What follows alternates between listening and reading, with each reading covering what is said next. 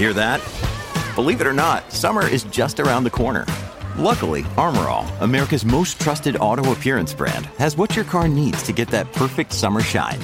Plus, now through May 31st, we'll give you $5 for every 20 you spend on Armor All products. That means car wash pods, protectant, tire shine, you name it. Find out how to get your $5 rebate at armorall.com. Armor All, less work, more clean. Terms apply. Another day is here, and you're ready for it. What to wear? Check. Breakfast, lunch, and dinner? Check. Planning for what's next and how to save for it? That's where Bank of America can help. For your financial to-dos, Bank of America has experts ready to help get you closer to your goals. Get started at one of our local financial centers or 24-7 in our mobile banking app. Find a location near you at bankofamerica.com slash talk to us. What would you like the power to do? Mobile banking requires downloading the app and is only available for select devices. Message and data rates may apply. Bank of America and a member FDIC. With threats to our nation waiting around every corner, adaptability is more important than ever. When conditions change without notice, quick strategic thinking is crucial. And with obstacles consistently impending, determination is essential in overcoming them. It's this willingness, decisiveness, and resilience that sets Marines apart. With our fighting spirit, we don't just fight battles, we win them. Marines are the constant our nation counts on to fight the unknown. And through adaptable problem solving, we do just that. Learn more at marines.com. Don't give up on your dream. If you have a dream, if you've got an ambition, go for it and go for it um, 100%. I, I, I got that from a teacher at school. I was failing at racing. I was failing at A levels. I was failing at my football because I played a decent level of football. And he said to me, What do you want to be when you're older? What, what's the goal? Told him I wanted to be a racing driver. And he said, Well, you can always redo your education. You can always come back to that, but don't fail at your dream. Like, give it everything you've got. You don't want to be waking up later on in life thinking, What if? If only I'd given it another 5%, another 10%, could I have been that guy on TV? Could I have been a, a world champion? At least give it a shot so that then if you don't make it, you can say, I've given it my all.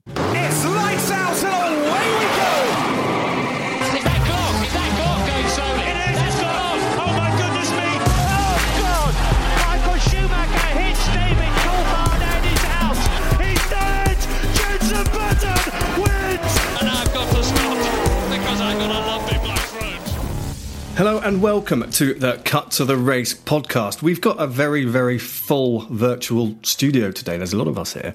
We've got Callum. How are you, sir? Hello, all. I'm very well, thank you. How are you? I'm good. You don't normally ask. Cheers, mate. Uh, Emma, how I are you? thought I'd th- throw it in this week. Yeah, I'm fine, Ollie. It's lovely and sunny up here in Glasgow, so happy, happy. Bloody hell, that makes a change, doesn't it? Um, Matt, you're back. How are you? I am back and it's afternoon, so my beverages are on tap and I'm ready to get into this. And we have one more nerd. Dan, how are you? I'm great, thanks. From a not so sunny Hertfordshire, but no, I'm very good, thank you. And we've got, well, actually, I think it's another, there's potentially two more on this. We have got Sam Bird, and I think there was something fluffy near you then. There, there is, yes, indeed. So I, I heard that everybody might want to meet a certain somebody. So he's just had a little walk, and this is Buddy. There. Look at that little floof. There he is. Look, oh, he's a good boy. Super cute. It's just crumbled. He's come to join me in uh, in the lounge where I'm going to do this interview, guys. So he's he's nice and quiet. Awesome. So, Sam, for people who may not know who you are, would you like to let us know? Yeah. So, firstly, hi everybody. Uh, my name is Sam Bird. I'm a racing driver, and I'm currently competing in a series called Formula E. Formula E is a world championship that is an all-electric championship. We tend to race on street circuits all around the world. Um, I think it's very competitive. I think it's very entertaining. Um, I've raced in many different things before. Uh, I raced in Formula 3, GP2. I was the reserve driver for Mercedes F1 for quite a few years. Um, I raced and race still with Ferrari uh, in WEC and at Le Mans and in other things as well. So, you know, I've been pretty busy. Um, so that's a little bit about me. And I think it would be wrong if we just, guys, everyone needs to unmute and just give him a little clap for his last performance. Uh, Sublime. Thank you. Thank and you. Dan, Dan, more than anyone, you enjoyed that, didn't you? A little bit. Yeah. Why is that, Dan? Why is that? It's just, I just love the sport and just following people, and I'm one of those people, as you can see by my Bottas t-shirt, which I got abused about before we started recording. If I find sorry someone I like, I will then follow them and really like them. So yeah, you, you're the Formula E person. So Where's Where's your bird T-shirt then? Because that really would be a claim wonderful that and then rock the bow yeah, I didn't Dan. think I didn't think that one through. That's all right. I'll forgive you. I'm a super Um, fan, well, but I won't buy your merch. Thank you for your support. Anyway, man, I, I do really appreciate it. And and it's I think you you are the first current driver that we've had on this show. Um, I think that's Oh, okay. it? I think That's cool. right. So That's a- no, that's it, cool it's really cool. And, and you know, you what you're doing at the moment, you're in a one of well a, a new motorsport, which is obviously Formula E, which is taking the fans into the next generation. I mean, that that's a big position, isn't it? To to to to be championing that. Yeah, it was. Do you know what the whole the whole thing with Formula E for me started in 2013. So I was doing GP2 at the time. I was the reserve driver for Mercedes, and it was kind of clear. Even though I'd I'd won five races that year in GP2, and I was I was the runner up in the championship with a new team. I kind of knew at that point, look, I'm I don't have the clout behind me to get into Formula One. It's it's not going to be happening for me, which is a shame. It's it's quite a difficult and dark place to go when you when you realize you're not going to achieve your dream, and you, then you're going to have to look at something else. Anyway, there were these whispers about this new championship, Formula E. So I I dug a little deeper and had some meetings, and fortunately got the drive with Virgin Racing, um, which has been the best decision of my career. I've got to say. I had six incredible years with them. I watched the championship grow from strength to strength. It's a championship now that boasts more manufacturers than any other form of motorsport, pretty much. Um, we've seen a massive increase in fans, in people watching on TV, what people and how people perceive the sport. I think at the beginning, people thought it was a little bit of a joke um, maybe they thought that we were taking a paycheck and running, and which wasn't the case. We genuinely believed in what we were what we were doing, and people now really take it quite seriously. It's I think it's the most competitive thing I've ever done. You look at the grid. If you if you guys know about the drivers that are on the grid against me, it's ridiculous. It's so so tough. Not only from the manufacturer side, but the driver side is unbelievable from top to bottom. One weekend you're winning, the next weekend you're P15, and you don't really know why. And no other sport, uh, no other form of motorsport, I think you can really say that. Yeah. So obviously, you mentioned that you were in the GP2 series and you were Mercedes reserve driver. How tough was it for you to move away from what essentially would have been the stardom in Formula One as a Mercedes driver to onto this new thing that no one had ever heard of before? How tough was that decision Um, for you in your career? It was actually it was a really easy decision because um, it was kind of made for me. Um, I, I was not going to be a Formula One racing driver. You know, I was sat there every single weekend as a reserve driver, and you think you're close, yet looking back at it, I couldn't have been further away. Um, I was used as a reserve. I got paid as a reserve, but I was at no point really close to jumping in that racing car.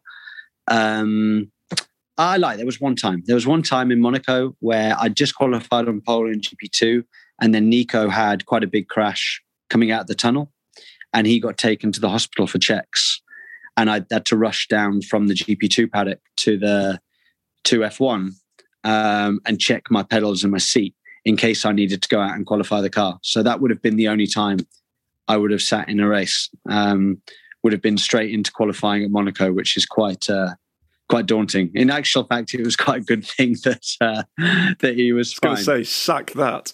That's not Yeah, the first time. uh, that's a baptism of fire, isn't it? To be honest. Um, So going back to the the transition thing, it's very difficult when your dream is pretty much squashed. You you know, from eight years old, I dreamt of being a Formula One driver. I've watched these guys and thought, I I can get there. I can do this.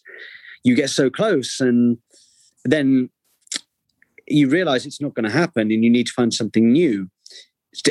Internally, that's quite tough to swallow. The fact that you've failed to achieve your dream but then you can have new dreams you can have new aspirations and you know i found my home in formula e and i'm absolutely delighted with um, with the journey that i've been on. I haven't achieved everything i want to. Um, i've achieved something quite special which is being the only driver to have won a race in every every single season of formula e. So that's that's quite a cool thing to have on my cv but i think there needs to be a championship to go with it now. We've seen a lot of drivers come through the ranks of GP2, F2, um, and Formula One, and then go into Formula E, um, as well as other top series such as like DTM, that sort of thing. Do you yep. feel that um, you're always sort of making yourself available should an F1 team come knocking, or do you feel that that door's now fully closed for you? I think that door is closed, locked, gone. Yeah, unfortunately, I'd love to say otherwise. Um, but look, I'm I'm 34 now. I think Formula One teams are looking for younger younger guys. I don't think they'd really entertain the idea of taking me as a rookie at 34 years old. Um, I don't think I'm I'm any slower. I think I'm probably getting quicker actually with age, like a like a red wine. I'm maturing well. Um, but I think that that door is gone. I'm afraid. Um, love to say otherwise, but I, I can't see it. With where you're at in your you know ascension through Formula E and all the things you're achieving mm-hmm. both on and off track, would you still trade it all for one go in an F1 car? Or are you have you made that flip that switch in your brain to where this is my new dream, this is my new goal, this is where I want to be? Do you know what? If if somebody if somebody was there saying, right, you can drive that Mercedes at one race, but you're going to sacrifice the Formula E championship, then I'd no, I'd go for the Formula E championship every time, every time, because it's been something that I've been working towards for so long. The F1 race, yeah, it'd be great, but I've had that. I've had that experience. I've driven those cars in anger. I'm now fully committed to Formula E, um, and I love it. I genuinely get a real buzz from it. I know that some people say it's not as quick and they're not as refined, and yeah, they're not. But speed is relative. Uh, we race on street circuits, and we're pushing against some of the best drivers in the world.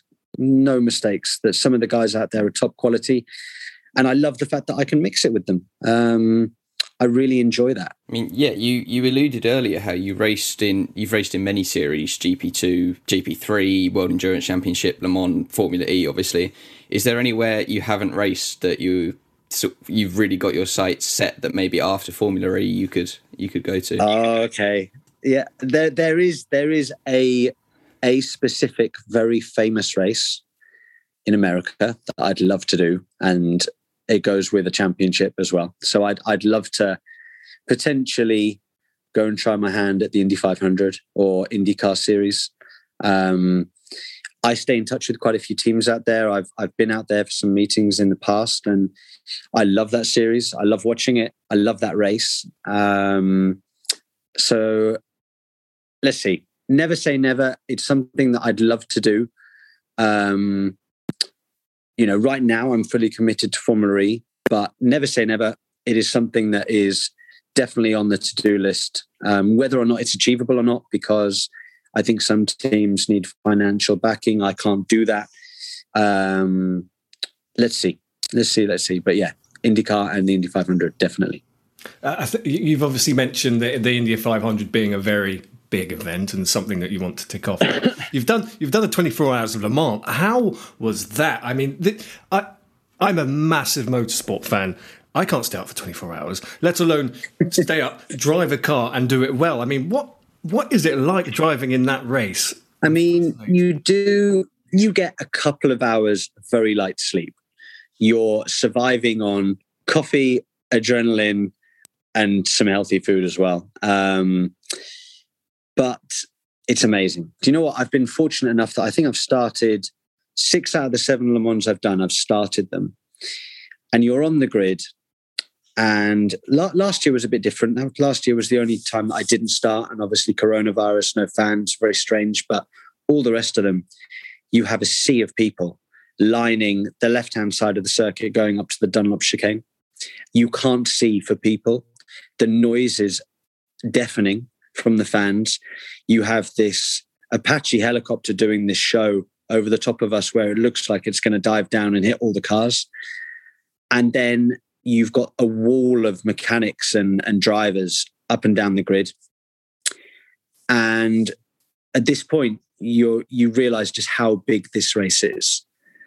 And the adrenaline is is just coursing through your body at such a rate. Um, you then put your helmet on and you get in the car.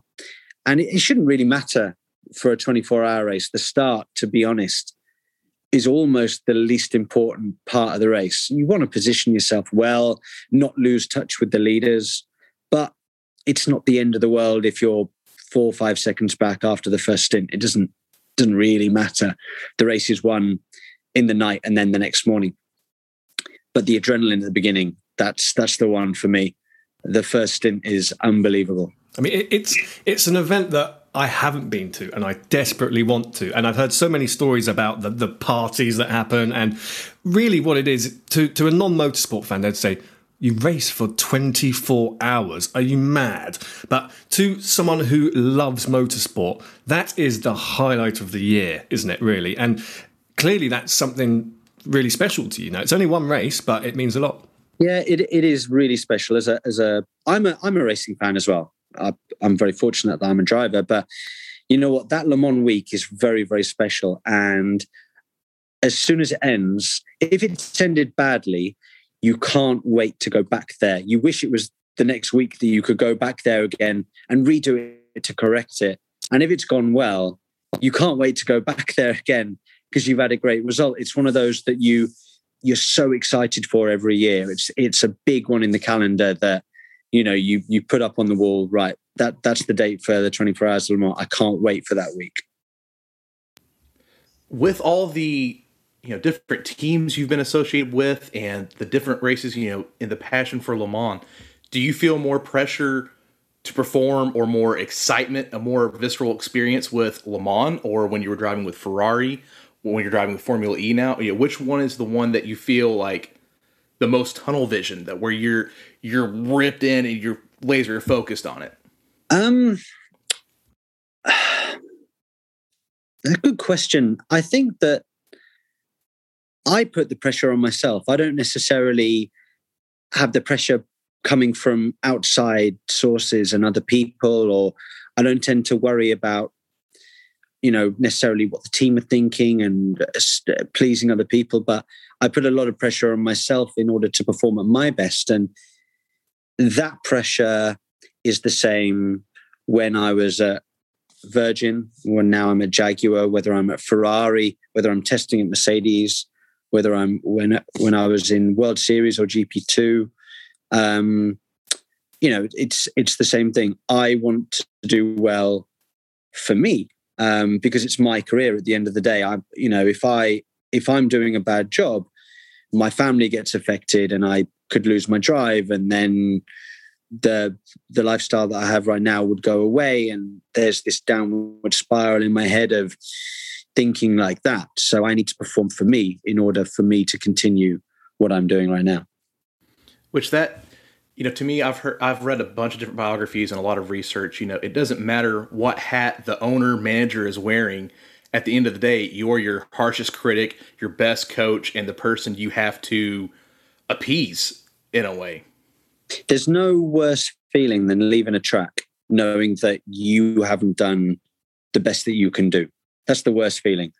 Um, even if it's you, you might have come on the podium, you might have had a third place, but if you've driven badly and you could have done better, yeah, it's it's not fun to go home to that. I'd almost it's a nicer feeling when you've had a brilliant you when you've driven your heart out And I, okay, it might be gutting, but if you have a failure for whatever reason and you're in a strong position or you've carved your way through and ever, at least I can hold my head up high and say I've done everything within my power to get the points today, um, and it just didn't work out.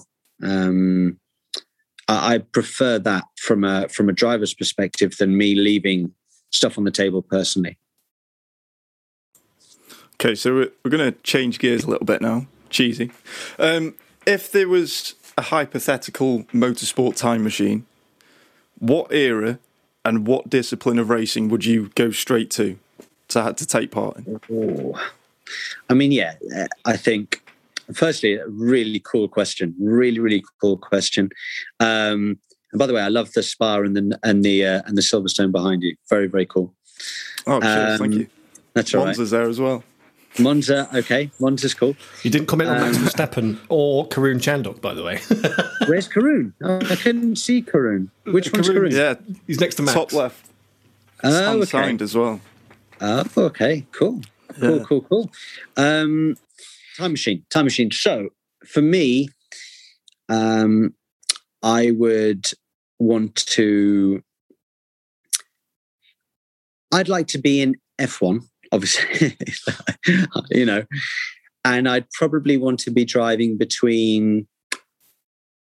I loved the cars between about 2003 to 2008.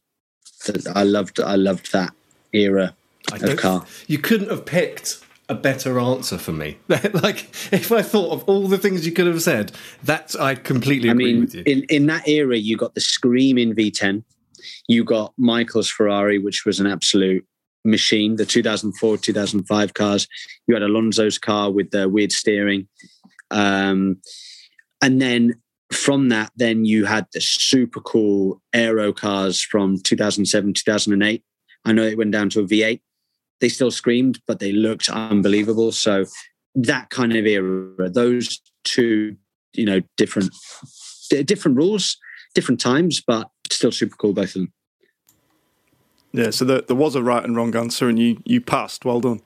Okay, cool. What was the what was What the was- what was the wrong answer? what was it? Anything else? Okay. okay. Yes, I want to drive in a in a 1.6 uh, hybrid. please. Uh, sorry. Cool. Cool. Cool. Cool. And do, do you know what? I'll throw something else out there while while I'm here. Again, I was a motorsport fan from a really really young age, and I was a massive massive Gabriele Tarquini fan as a kid. And I used to go to British Touring Car. I used to take my make my mum and dad take me to Brands and Silverstone, and I used to love watching him in his Alfa Romeo 155. So, if anything, maybe as well, I'd go back to that era and drive the Alfa Romeo 155 in the British touring car back then when the British touring car actually was a really, really cool. I mean, I'm not saying it's not cool now, but back then I think it was super competitive. What Sam's just said is, listen, I know my stuff. And actually, that's the glamorous side. But for a driver, that's probably what I'd more want to do, right? like BTCC is still almost like the nitty gritty, down to earth, you know, white collar, bare knuckle racing, and that's like that shows your dedication and love to the sport and that answer. Because as soon as that light bulb went on, you're like, you know who was awesome, and you threw that out there. It's like you have taken the love of the sport and crafted and molded that I mean, into what can, you are. can anybody else? Can anybody else remember that era? Uh, was anybody else the same? Like Gabriele Tarquini in the 155? It's unbelievable. I did not have the access. Uh, I'm only 31. Okay. Uh, but I'm this weirdo. I like to go back and watch the old series and kind of get in touch with the roots. Ollie will tell you, you know, as diehard of an F1 fan I am now, the person I worship to this day will forever be Niki Lauda. These older, Yeah. it's still the same with the BTCC. You have the older devil may care, debonair, just random bloke off the street sometimes comes in there and he, Tarquini did not have a illustrious upbringing. You know, he is a self-made man, and it was sheer will and determination that got him to ascend in that formula the way he did, and that it almost inspires more hope for your average everyday wannabe racer. Granted, I'm too fat to race and be competitive, but for your average gearhead, it gives you a sense of what is possible if you put your mind to something. Same with you know Fangio starting in as late as he did. You know that's Yeah. the modern version of the '50s Formula One drivers to me personally. Yeah, cool. So I, I gave I gave my two honest answers. Hope they hope they're cool ones, guys. Yeah, they're, they're fine, acceptable. Acceptable. if we were to switch it back to the modern day, you've got 10 Formula E race wins, I believe. Is there one that stands out the most to you out of all 10 of them? Um, I mean, the last one was was pretty emotional for me. Um, but I probably, I mean, the double header, New York, that was quite cool. Um, so that one, I won the first race, and I was back at the hotel with my with my wife, and we were saying, "Oh, wouldn't it be great if I could get like a top five tomorrow? Just you know, consolidate the weekend, have a great weekend. Wouldn't that be great?" so to do two days in a row um, was a little bit of a yeah, it was a bit of a shock. I wasn't expecting it myself, but the pace that weekend was was clearly very very good. So as a fondness, I'd go with with that. Um, very difficult to pick a winner on this one. I enjoyed Is- Hong is- Kong. Is London Um, up there? London, London was home- amazing because of the po- London was amazing because of the podium. I didn't cross the line first, so that kind of took a bit of a shine from it. Um, I pushed Stéphane Sarrazin into running out of energy, so you know I'd, I'd done I'd done a good race, um, but very different when you when you don't cross the line first. The win is the win was amazing, and uh, the podium was the podium was probably the best podium I've ever had um, in terms of like a sea of British fans uh, cheering for me. That was that was unforgettable. But was it my best race? Ah, I'll tell you what the best race was. It was Buenos Aires the next year, 2016, with the with the with the gearbox that was made of granite. So yeah, that one. Is is I, I'm just going to go a bit off piste. I'm just going to ask you: Is there a, a a race in your younger years where you didn't have all of the pressure that you have now with media and sponsors and all of this, and this was, I am Sam Bird and I'm here to race for me. Is there a win that you can remember or a race that you can remember that you thought, this is what I want to do for the rest of my life? Um, I mean, my first ever single seater career win. No, I mean, so the the one that probably meant the most that like was really kind of inspiring to me was my my first Monaco win in World Series by Renault. Um, it was a battle between myself and Jules Bianchi, and we set off and we finished. I think it was like 30, 37 or thirty eight seconds ahead of third place. So it was just me and him going at it, setting fastest laps every race, every lap. Sorry, I had a I had a broken steering arm, uh, so the the race was very very stressful. I had a I had a crash in quali and it wasn't fixed properly, and I didn't know when the car was going to turn left or turn right properly. So it was very very stressful. They also fitted the I had a drink because it was quite hot that weekend, and they fitted the valve for the drink the wrong way around. So it was a one way valve, so I was getting no drink. Um, so I was a bit stressed in the car. The radio wasn't working. Um, so it was very, very difficult. So the relief at the end. Also, it meant a lot because I put it on pole the year before in GP2 and I stalled. So to get that monkey off the back in Monaco was uh, a bit of a relief. And then then I won again the next year in GP2 in Monaco. But um, that first win in Monaco, yeah, that that was the one where I felt like right, I've arrived on on the big scene, uh, kind of you know in front of the Formula One bosses, and that meant a lot. So many people have sort of criticised Formula E um, since it started out, um, but for, for motorsport fans that, that don't watch it, um, tell us why you think it's such an exciting championship to race in and why more fans should start watching it just as much as they watch Formula One. A good question. Um, I mean, if you are a motorsport fan, it means you like people going as fast as they can round circuits and you know, going toe to toe with some of the with, with their with their rivals, with other racing drivers. Now, motorsport fans will know the names within the Formula E paddock and their top names, and maybe the technology might not be up to your fancy. But let me tell you, if you want to watch forty five minutes plus one lap of absolute wheel to wheel exciting action going on, then give Formula a chance, guys, because I think what we deliver is a great show, a great spectacle. It is fun, exciting racing, but serious racing at the same time with 24 of the world's best drivers. Um, hands down, I think 24 of the world's best drivers. So please give it a give it a chance anyway. And this technology, guys, whether we like it or not, whether you guys like it or not, I, I certainly like it, but whether you like it or not, is going to be the future of what we do on racetracks and also for you guys on the roads. You're absolutely right, and it's taken a you know it's taken a while for people to get used to this is coming, this is happening, and Formula E it's it's attracted a new generation of motorsport fans, and and you know us as a motorsport community, I see that our younger members love Formula E, they're they're really interested in it, and our older members are oh back in the day you know racing the V12s, they're they're less susceptible to it. What what challenges do you think Formula E as a as a championship have to overcome in the next few years to really um, grab this future by, by, by, the by the balls by the hands? I think they already have. To be honest, I think yeah, th- there's going to be some the older generation fan that doesn't like Formula E on principle because it's electric and it doesn't make any noise. But what is racing? Is racing making a noise, or is racing going toe to toe? and trying to overtake a guy, outwit him, outsmart him, outbrake him, and and putting on a great show.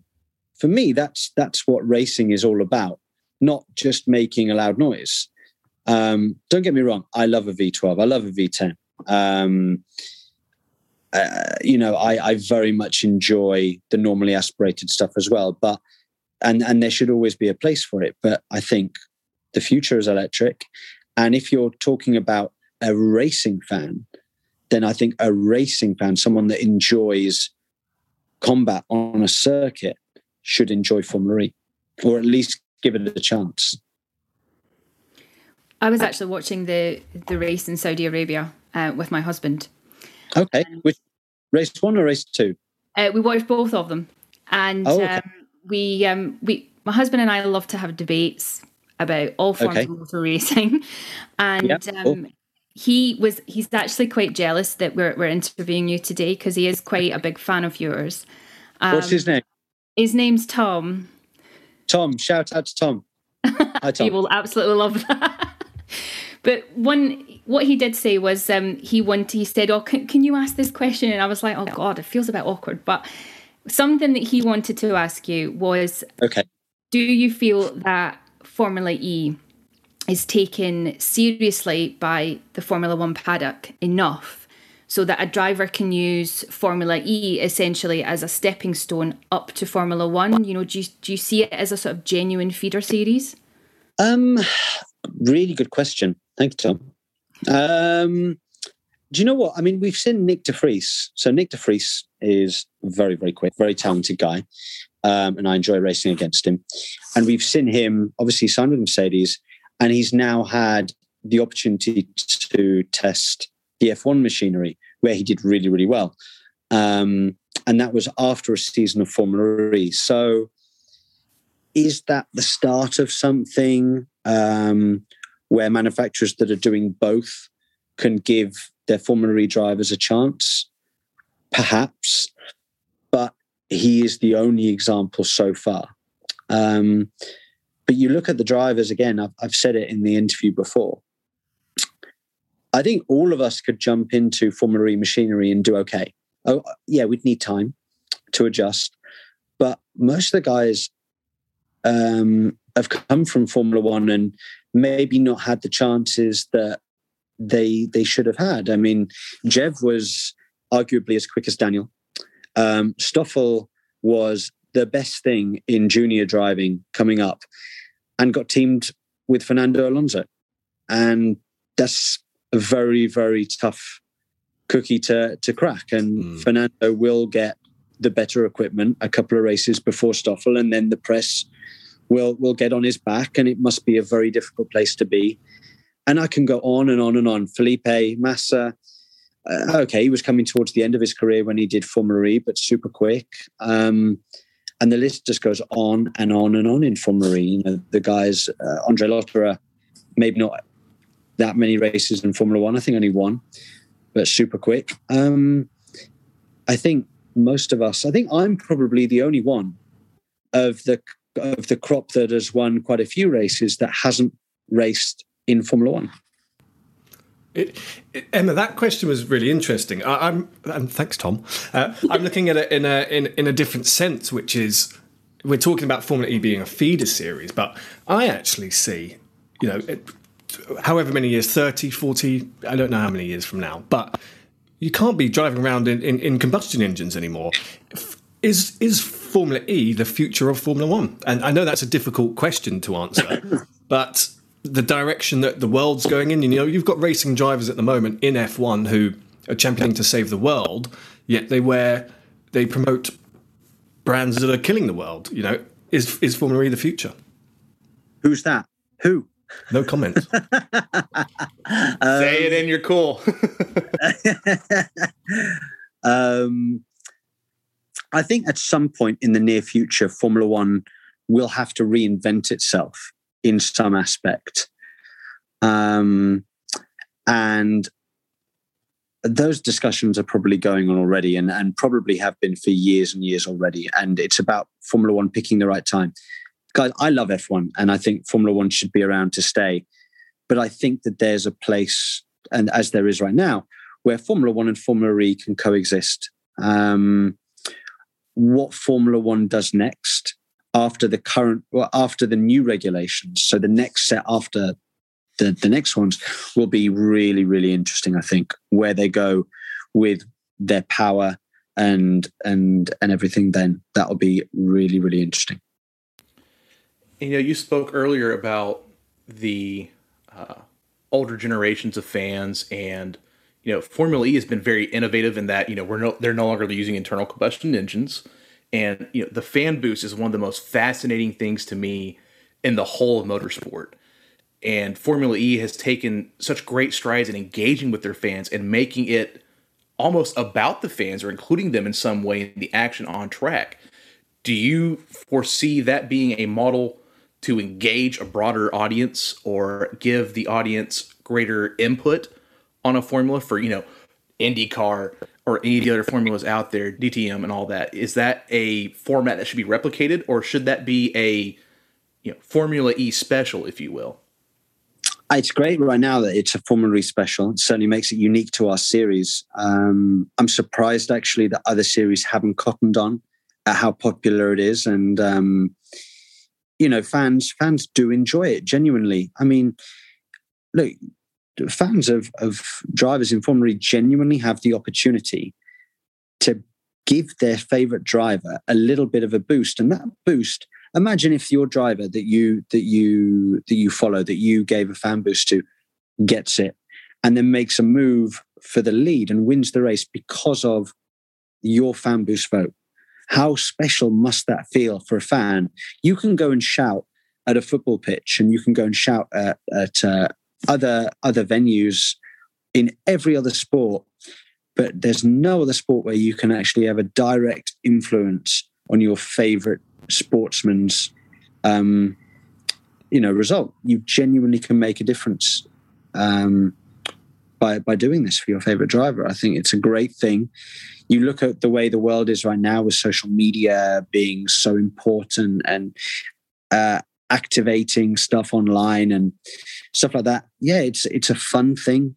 Some people think it's gimmicky, but it gives the fans an opportunity to be a part of what we're doing, and I think it's really important giving giving something to the fans.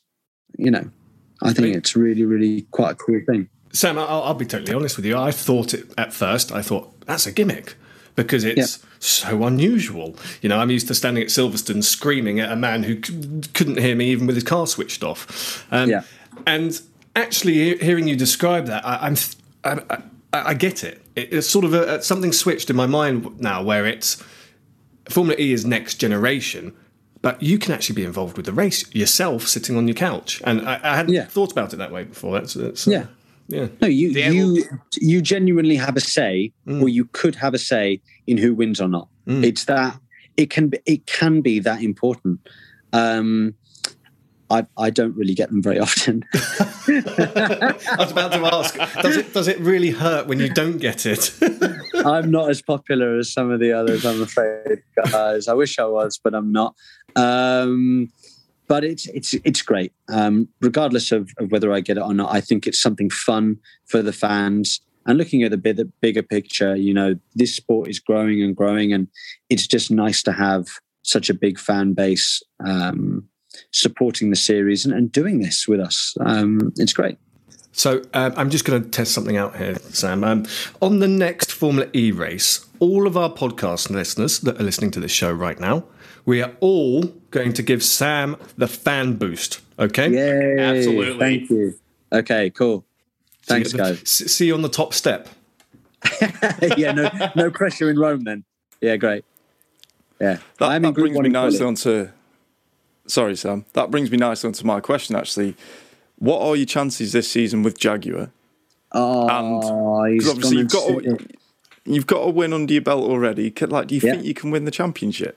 Like, do you, can you see that happening? I go, I go into every year thinking that you know if I perform at my best, then I've got a chance. But it's too early to say, mate. Um, I'd like to think that being with the manufacturer means that we have a better understanding of the equipment underneath us, which is great. I feel like I'm not operating at my 100% best yet, whereas I kind of did at, at Virgin. Yeah, I've already won a race. So things are looking positive, but we're two races in. We've got so many races to go. There's a lot of ups and downs to come through the championship. What I need to do, though, is I need to be better at executing a season where I make less mistakes. The last two years, I've made too many mistakes, and I'll be very honest and admit that. I threw away second place last year in Mexico. Um, that second place would have put me, I think, third in the championship last year. And then you're looking and thinking, I didn't have a bad year. Whereas I think I finished 10th or 9th. The year before, I won in Hong Kong, but got thrown out, and kind of rightly so, um, for punting off Lotterer. And then I got taken out um, of quite a few races. So I, I've left a lot of points on the table over the last two seasons. I can't do that this year. I already feel like I've left points on the table because of the Alex Lynn thing, but I, I don't think that was necessarily my fault. But the less points I can leave on the table, the, the better I'll be. And, and maybe that'll put me in a position where I can fight. Yeah. Do you think that's a, a thing of like Max Verstappen always says fully sending it, or is that just your race style, or, or what? What do you what do you think causes those mistakes? Um, I think, uh, you know, the last couple of years it's been difficult with an independent team. And I never wanted to kind of admit to myself that maybe it wasn't achievable. I always thought, right, I can do this, I can do this, I can do this. And maybe I was just driving over the limit of what I could achieve um, with my talent and and and the car. Maybe I was going above and beyond what I was able to do as a, as a driver and making making some mistakes. Maybe maybe that was it. Um, you know, fighting for positions that maybe I shouldn't have done. Um, yeah, but I've I've just got to minimize those mistakes this year. That's what will be key, I think. Just constant points. You look at you look at Lucas and how he is always there at the end of the year um, because he's always scoring points. Lucas di Grassi doesn't crash or spin. He, he picks up fifth places, fourth places. He might win one, get a couple of podiums, but he is always in the top six or seven, always there at the end of the race. But you, you, you did tell us earlier on this podcast that if you leave a race weekend and you didn't feel like you gave it gave it everything, you're disappointed with yourself. And Yeah. I, I, I, I as a fan, I see different different types of racing drivers. You see the cool, calm, consistent, just get the points in, get the job done, and then you see the people who are exciting because they are there to give it everything they have. And if you give it everything you have, you're going to make a few mistakes, right? But that's personally for me, that's what makes motorsport exciting. It's not the cool. I think there's like a. I think I think I need to find like a healthy blend yeah, yeah, between yeah. the two, where I don't throw away good results because I'm pushing too hard for a win. There, there has to be times where you have to just dig your heels in and go right. Okay, a P4 today is a good result, and that doesn't mean I failed. Um, I think I need to have a small switch in that regard instead of thinking, no, I can get there, no, I can get second, no, I can win, I can still do this. There needs to be a, like, nope, Sam, calm down. All right, take the points. Race next week. I've also all right. tried to think of the last time I've ever heard a driver say, I need to do this or I made this mistake. Your approach is so unique. I mean, granted, there are people that are trained to say things, but the words I made a mistake do not normally leave a racing driver's. I make mistakes. Ah, We all, regardless of whether we want to speak about it or not, we're making mistakes every lap. I have never driven a perfect lap. So, and my career is littered with mistakes. um, but um, I'm not. I'm not the perfect driver. I'm not a Lewis Hamilton. I, I have to work very, very hard at my trade. Um, I, I'm not the most naturally gifted in Formula E, and and I have to work very hard at it as well. But um, I'm more than happy to hold my hands up and say I've made a mistake. I think that it's it's important as well because otherwise you're kidding yourself. Um, I need to if if I can't admit to myself that I've made a mistake, how can I improve as a human being and, and as a driver? It's important that when I have a good result, we as a team are winning as a team, and I can't do these results without the team behind me. But if I have made a mistake individually, I need to be able to hold my hand up and say, I've made a mistake. How can I learn from it? How can I improve? What do I need to do in the future to make sure that doesn't happen again? And I think that's a lesson for a racing driver, a footballer, a cricketer. A, That's a uh, lesson any, for any, life. any- yeah, exactly, exactly. You know, somebody that has the ability to to look inwards, I think, has the potential to maybe go further than somebody that doesn't have that ability. I feel with Formula E as well, there's I don't want to say so many mistakes, but there's so many mistakes you can make if you go to the that attack Yeah. mode at the wrong time and then you Oh, can't get the places back. It's trickier But than that's it looks. why that's why it's so difficult.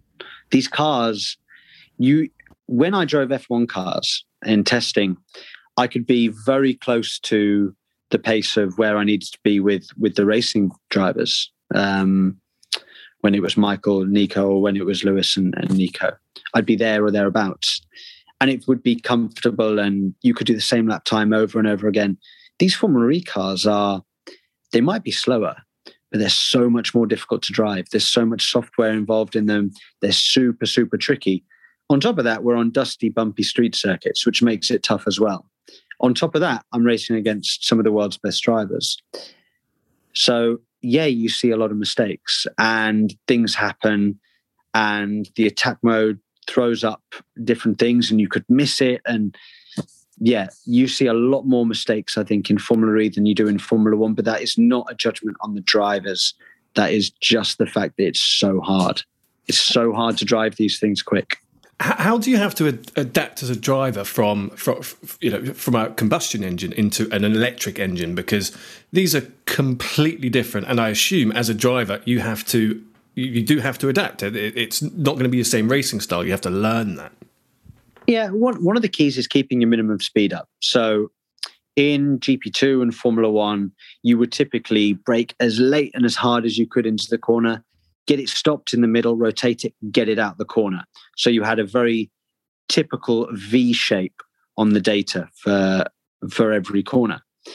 Formula E, you try and yeah, you still try and brake late, but you're trying to carry as much minimum speed as possible through the corner to to keep the speed up onto the next straight.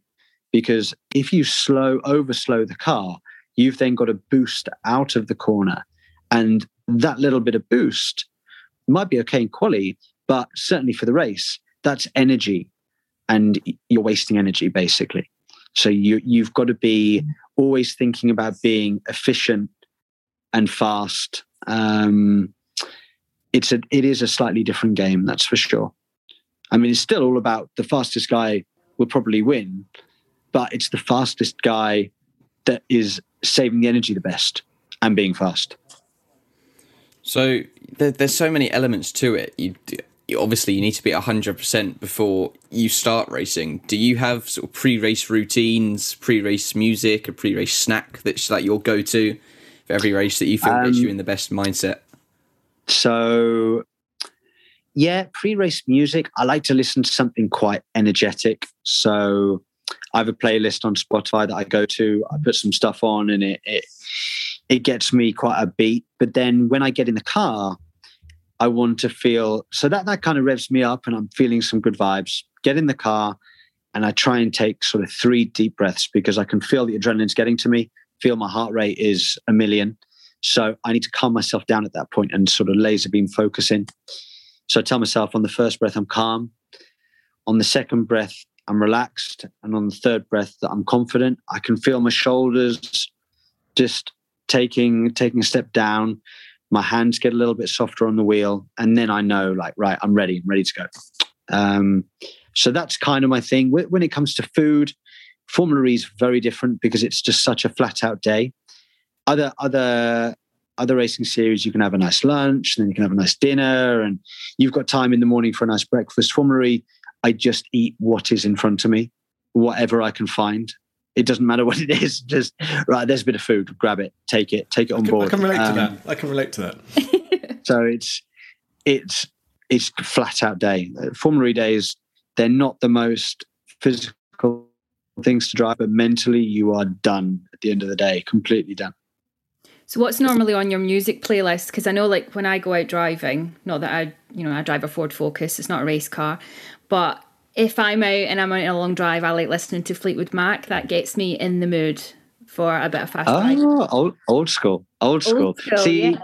I mean, I mean, I remember I, I, I need to get like up for it and quite, you know, I'm going to do a great quali lap. I'm going to nail it. I'm going to beat all these guys.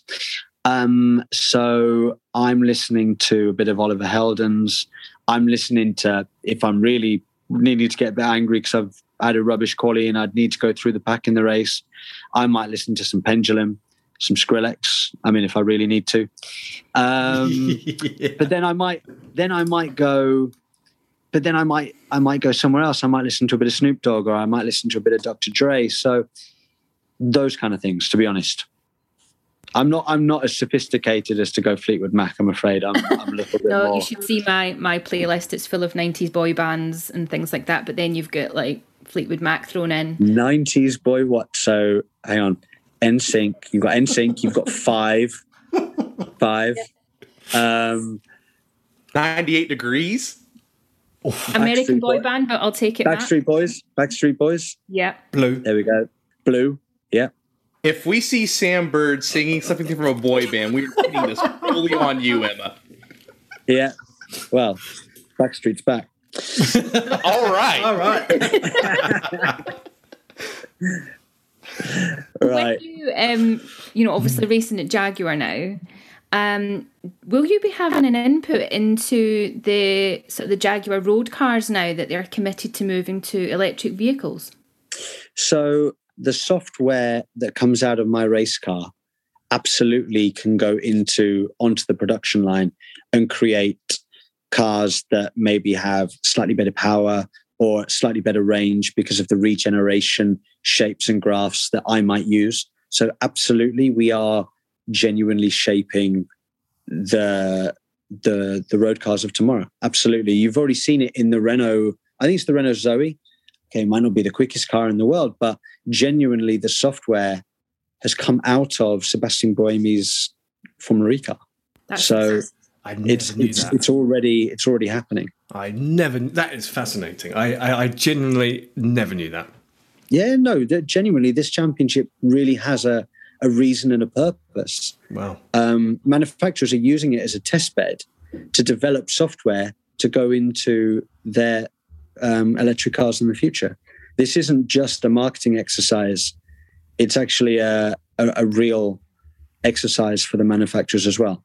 yeah, okay, some of it is a marketing thing, but you know there is a there is a purpose behind it as well. Well, it's like the torch has passed. You know, for me specifically, growing up, you know, Formula One was always the pinnacle, the tip of the spear for technological development and innovation. The internal combustion yeah. engine has almost run its course.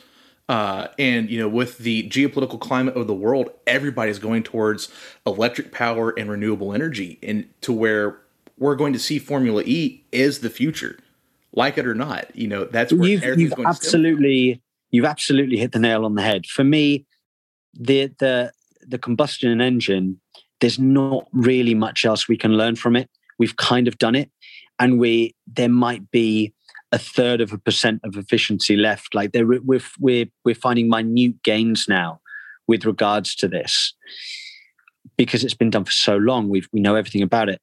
Electric vehicles every year they're getting quicker and more efficient at such an alarming rate, and they're already 50 60% more efficient than a than a, a normal combustion engine. They're already a lot quicker. Um, the the the thing that is stopping the world going electric is range uh, range anxiety, and the fact that right now you're on the motorway, you see you're a little bit low on fuel, you pull over, two minutes, pay for your fuel, and off you go again, and you carry on in your merry way. You can't do that just yet with an electric vehicle. You have to stop for a much longer period of time. If we can get to a stage where the fast charging is really, really quick, everybody's going to be more than happy to move over because the performance is already there. It's already there, guys. And one of the things for me, you know, I come from a mechanic background. That's where part of where my love for motorsport comes from is understanding how things gel and come together. You know, a lot of people don't understand that with electric energy, you have the maximum torque available from the minute that tire turns over. Whereas with internal combustion engines, you have a, mo- a point where the power curve crosses. So not only have we had the advances in the internal combustions going from carbureted to fuel injected, you know, those advances are going to come with hybrid electrical energy as well. Those new technologies, new systems that we can't even fathom at this point in time are coming. And it's most likely going to come from you guys in Formula E. Yeah, exactly. I mean, like you said, the time time frame, we've been doing this electric game, as in on this planet, not just Formula E, for a decade. And look where we are now. Where will we be in a decade's time? That's what's exciting. Like we're making such strides now that what on earth will a car be capable of in 10 years? An electric vehicle. I can't wait to see that. So, speaking of timeframes, there's a lot of young drivers out there right now probably wondering, right, how do I get into Sam Bird's position? So, what advice would you give to them? just wait another what three four years i'll be 37 38 and then there you go okay i'll wait sam. I'll wait now. No um a little bit of it right so some actual helpful advice then is what you're looking for. Um honestly again maybe i'm not championing myself enough but i wasn't the most talented growing up. And you look at my results in my early days, and I think people might have thought that I was just another driver. And it, it took me until I got to GP2 to really showcase what I could do. Um, don't give up on your dream. That's the first thing. If you have a dream, if you've got an ambition, go for it and go for it um, 100%. I, I, I got that from a teacher at school. I was failing at racing. I was failing at A levels. I was failing at my football because I played a decent level of football. And he said to me, What do you want to be when you're older? What, what's the goal? I told him I wanted to be a racing driver. And he said, Well, you can always redo your education. You can always come back to that. But don't fail at your dream. Like, give it everything you've got. You don't want to be waking up later on in life thinking, What if? If only I'd given it uh, another 5%, another 10% could I have been that guy on TV? Could I have been a, a world champion? At least give it a shot so that then if you don't make it, you can say, I've given it my all. And that's and that's all you can do in life. Um, I suppose that's something that's kind of lived with me. Uh, it obviously lives with me in my racing. You watch the I drive. Um, I, I'd say that is probably the best advice I've ever had. If you've got a dream, go for it, and don't let anybody tell you otherwise. And, I, I think Sam, it, to, to, the fans and to the, to the to the younger people coming into this sport now, you know, the females, the the, the guys who are at uni, they they want to be in motorsport, and we do work with them because it's, you know, we've got a platform where we we can help people, you know, to do their dream and stuff, but it seems so unachievable to someone who's maybe i mean okay i'm a bit older but if i was in you know in my early 20s to be where you are now just looks like an impossible feat. But what you've said is you have to have that mindset to get there. Yeah um it's a really tough road. I'm not going to lie it's it's a it's a it's a really really tough road. And um it took financial toll on my family. My mum and dad actually had to sell their house um, to get me into one series, and then it was like, right, no more. They didn't tell me at the time that they'd done this. They did it, and they told me they were moving house because they liked this new house. They didn't. They sold the house so that I could go racing, um, which is amazing. I would never ever let them do that again. If I if I could go back in time, I'd never. But then I wouldn't be a racing driver today. So, um, there were a lot of sacrifices. I sacrificed a lot as well. You know, my friends would be out partying and having a good time. I'd be in the gym doing the hours or writing emails to sponsors or, or doing these things. Um, so yeah, there were a, a couple of sacrifices there, but you know, if you want something badly enough, you're willing to go that extra mile. You know, um, I think a lot of sports people will be the same. Um, I, I, wasn't brought up with a um, with a family that was financially really secure. My mum and dad, um, yeah, they, they they couldn't pay their way through, so that made it even more difficult. But yeah, if when there's a will, there's a way, and I've managed somehow, somehow to to forge a career. Um, I'm a very fortunate individual to be to be sat here with you guys saying that I'm a I'm a fully paid professional racing driver because there's not there's not too many of us really. But look, guys, anybody listening, any any young aspiring people, whether whether you want to be a mechanic, an engineer, data engineer, um, a truckie, uh, uh, a driver, uh, a sim driver, if that's what you want to do, then go for it. Don't don't hold anything back, and don't let don't let anybody tell you that you can't because you can if you want it badly enough. I suppose that shows your natural skill as a driver as well, in the sense that you haven't had the financial backing that some people have had through their career. You've moved up the series based purely on merit, which I suppose not a lot of people can say.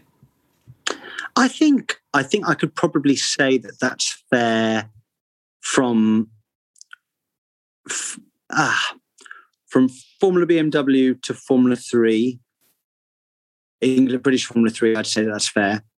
From GP2 and F1, I'd say that's fair. I, I, had a bit of a rubbish bit in the middle where I wasn't very good. Um, but thank you. Thank you for saying that. I got there on talent. I mean, yeah, that you'll always get some guys out there that the press hound and people hound because they've got to large positions within motorsport because of their financial backing.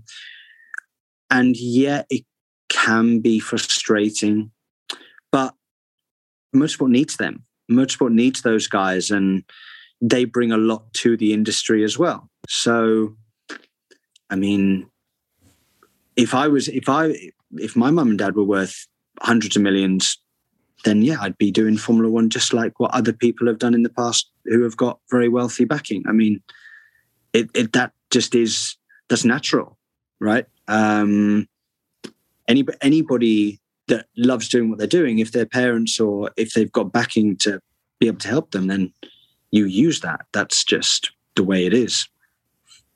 One of the things that strikes me though is, you know, you're talking about leave everything on the table, leave it all out there. And one of my personal mantras is don't live life in a rearview mirror. Do you feel you've done that? just just just watching you talk about your progression and the steps you've had to take, your family has had to take, and the way you've progressed, Do you feel you've achieved that mentally? Like, you know, owning your own successes, your own failures, all of that. Are you are you at a place where you can go, you know what? Good on me. I've made this happen.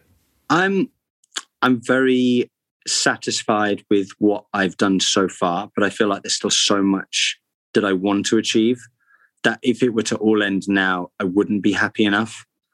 Um, I've set myself some goals that I need to achieve. I really need to for me. Um, we'll see if they're achievable or not, but I'm giving it my absolute everything to try and make them happen. As you guys can imagine, that means winning Formula E. I've come close, really desperately close, and I need to, uh, you know, I need to, I need to try and do this. Um, and yeah, well, let's let's see then what I can achieve beyond that. Um, yeah, but I think it's it's important to live like that. I've actually got a tattoo on my side. Um, it's a James Dean quote, which says, "Dream as if you'll live forever, live as if you'll die today." It's kind of similar. Um, you know, leave it all out there. I love that. kind of thing.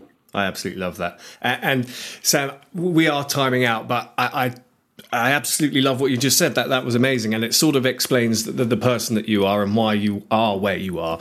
And I think you know to the people out there that that, that listen to this, you know, anything's possible. Anything is possible, but be prepared for some bad times along the way. But if you believe in it, you'll get there. Um, now, Sam, before we go, we have a bit of a tradition. Um, okay. Would you like saying how you? Hi, I'm Sam Bird. I had an amazing time on the podcast today with the nerds. Rate them five stars and um, subscribe. Would you mind doing that for us? Yeah, cool. Hey guys, so I've just had an hour and 10 minutes with the nerds and it was epic. They're actually super cool. And you guys should absolutely subscribe to the channel because it's really, really worth the watch and the listen. So subscribe, guys. Thank you. Thank you very much. Love that. That will be the intro. Okay. Sam, one last question before you go. This is a little bit off topic of motorsport. Wherever you go in life, who gets more attention? You or Buddy? Oh, so right, it's not just Buddy anymore. I forgot to tell you guys. There's another dog as well. So Buddy, Buddy currently is. Uh, can I turn the camera around? Yeah, there we go. So, so, I mean, What a of hard course life. he, of course he's going to get more attention, isn't he? I mean, he's better looking than me. So That's my spirit animal right there. yeah. So he, but there's a new one. So we we now have a thing called a golden doodle, and his name is Bear, and he looks genuinely like a teddy bear. Um, in fact, I sent I sent you a picture, didn't I, mate? Um, You did. a you couple did. of days ago. Yeah, yeah. So if uh, you can put you can put you can put that on the on the thing if you screenshot that and put it up there. So Who's- it's Buddy and Bear. Whose Buddy face and shall I put on the interview artwork? Shall it be yours or theirs? You'll get more if you, you genuinely get more hits if it's theirs. genuinely, yeah. So I mean, why would anyone? Who, if you if you had to choose, which would you choose? Uh, no comment. Right. I'll do that intro again then, shall I? We can do uh, Sam Bird stands in for Buddy on an interview with the nerds. Yeah. Well, yeah, there we go. Something like that. Yeah, absolutely. But um, thank you very much for having me today, guys. I've really enjoyed the chat. It's been really refreshing and nice to um, to chat with you guys. Some really cool questions. Um, so yeah, really good. And we, we absolutely wish you the best this season, and um, we'll be watching. So thank you on behalf of all of us, Sam, and uh, to our listeners. We will see you next week. Cool, guys. Cheers, Sam. Thank you.